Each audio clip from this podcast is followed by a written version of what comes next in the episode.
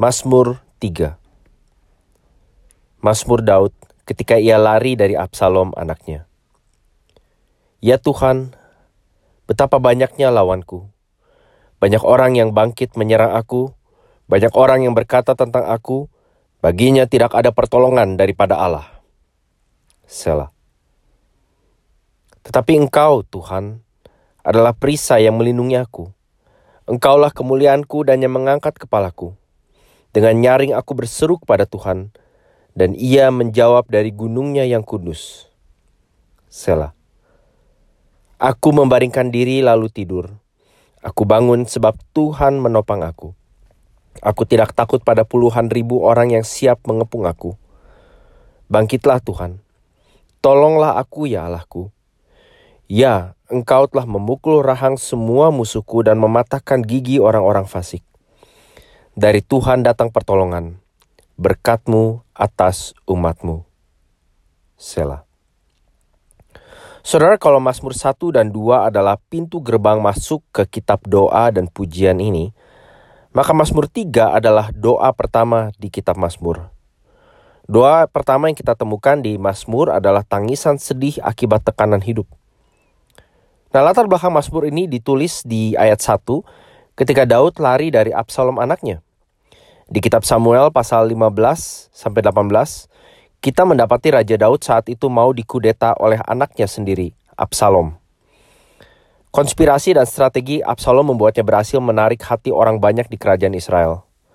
Waktu Daud mengetahui pemberontakan ini, ia dan sejumlah rakyat yang mendukungnya melarikan diri. Dikatakan bahwa Daud berjalan naik ke puncak bukit Zaitun sambil menangis, menutupi kepalanya, dan dengan kaki terlanjang, yang merupakan ekspresi kesedihan yang amat dalam. Tetapi Daud pada saat yang sama menaikkan keluhannya kepada Tuhan. Enam kali Mazmur ini menyebut nama Tuhan dengan huruf besar atau Yahweh, nama pribadi Allah, yang mengingatkan Daud akan karakter dan covenant atau perjanjian kekal Allah dengan umatnya. Daud mengeluhkan kepada Tuhan betapa banyaknya orang-orang yang bangkit melawannya. Dan bukan itu saja, mereka juga menggoreng isu bahwa Tuhan sudah meninggalkan Daud. Ayat kedua, baginya tidak ada pertolongan atau tidak ada keselamatan dari Allah. Daud yakin benar akan perlindungan Tuhan dari Daud yakin benar akan perlindungan Tuhan waktu dari tangisan ia beralih dengan iman bahwa Tuhan adalah perisainya, kemuliaannya, yang mengangkat kepalanya. Ini semua adalah istilah perjanjian lama yang melambangkan ke kehadiran khusus Tuhan untuk menebus dan menolong dari situasi yang tanpa pengharapan. Sedalam-dalamnya kesedihan Daud, ia mendapatkan kebenaran yang jauh lebih dalam lagi, yaitu bahwa Tuhan belum dan tidak akan pernah meninggalkan dia, bahkan Tuhan akan mengerahkan segala kuasa dan kebesarannya untuk melindungi Daud. Itulah yang membuat Daud bukan saja bisa tidur nyenyak.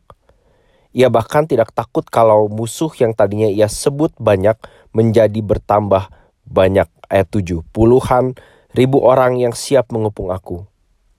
Sejarah mencatat bahwa pada saat itu Daud betul-betul menjadi minoritas di kerajaannya sendiri karena mayoritas rakyat mendukung Absalom.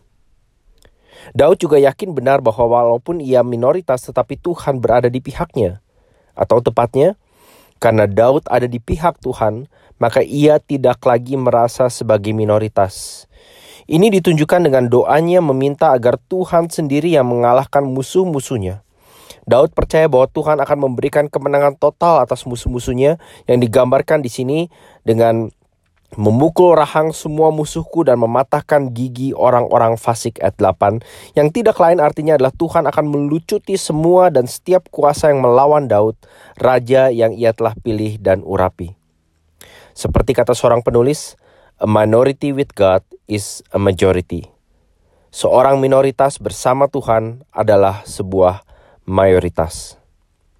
Dan terakhir, Daud yakin bahwa pertolongan atau keselamatan Tuhan bukan saja ditujukan bagi dirinya, tetapi bagi setiap umat Tuhan. Saudara Mazmur ini ditutup dengan kepastian bahwa tuh dari Tuhan datang pertolongan atau dari Tuhan datang keselamatan. Begitu bertolak belakang dengan ejekan musuh-musuh Daud yang mengklaim kebalikannya. Dan, dan puji Tuhan, kisah ini tidak hanya sekedar refleksi sejarah Raja Daud. Waktu ia mendoakan berkat bagi umatnya, ini bukan basa-basi tetapi permohonan yang real bagi setiap orang yang percaya dan mengikuti Tuhannya Daud. Saudara sejarah hidup, pergumulan, kesedihan, jatuh bangun dan kemenangan Daud adalah peristiwa nyata di dalam sejarah yang sekaligus adalah bayang-bayang pengalaman hidup Yesus Kristus, anak Daud yang agung. Yesus berhadapan dengan mayoritas yang melawan bahkan berkonspirasi untuk membunuhnya. Yesus bersandar pada Allah Bapaknya di tengah setiap situasi dan beragam tekanan yang ia alami. Yesus menaikkan tangisan dan keluhan kepada Bapaknya, khususnya pada malam musuh-musuhnya, dalam tanda kutip akhirnya menang dengan membunuhnya di atas salib. Tetapi Yesus bangkit dari kematian, mengalahkan musuh yang terakhir yaitu kematian itu sendiri.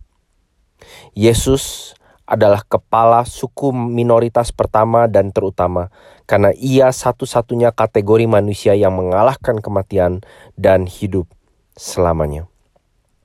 Itu sebabnya bagi setiap anggota sukunya Yesus, kita bisa berdoa seperti Daud dalam segala bentuk kesedihan, tekanan, perasaan terkucil, dan terabaikan yang kita alami. Apa pun sebabnya itu.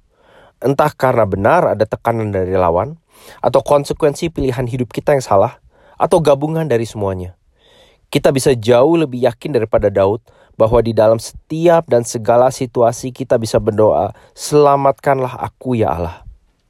Kita juga bisa jauh lebih yakin daripada Daud bahwa entah hari ini atau di dunia akan datang, kita akan berulang kali memuji Tuhan mengatakan dari Tuhan datang pertolongan berkatmu atas umatmu. Mari kita berdoa. Ya Bapa Surgawi, Engkau yang mengetahui betapa banyaknya kekhawatiran dan kesedihan yang kami alami, khususnya untuk hidup sebagai gerejamu di dunia ini. Kadang kami merasa seluruh dunia seperti berkonspirasi melawan dan bersiasat menghancurkan kami. Gerejamu begitu kecil, rapuh, tidak sempurna, dan dalam banyak hal sangat payah.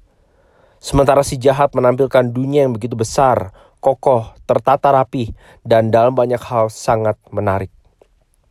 Dalam kehidupan kami sehari-hari sebagai anak-anakmu, kami sering merasa tidak berdaya melawan musuh dan godaan-godaan dunia ini.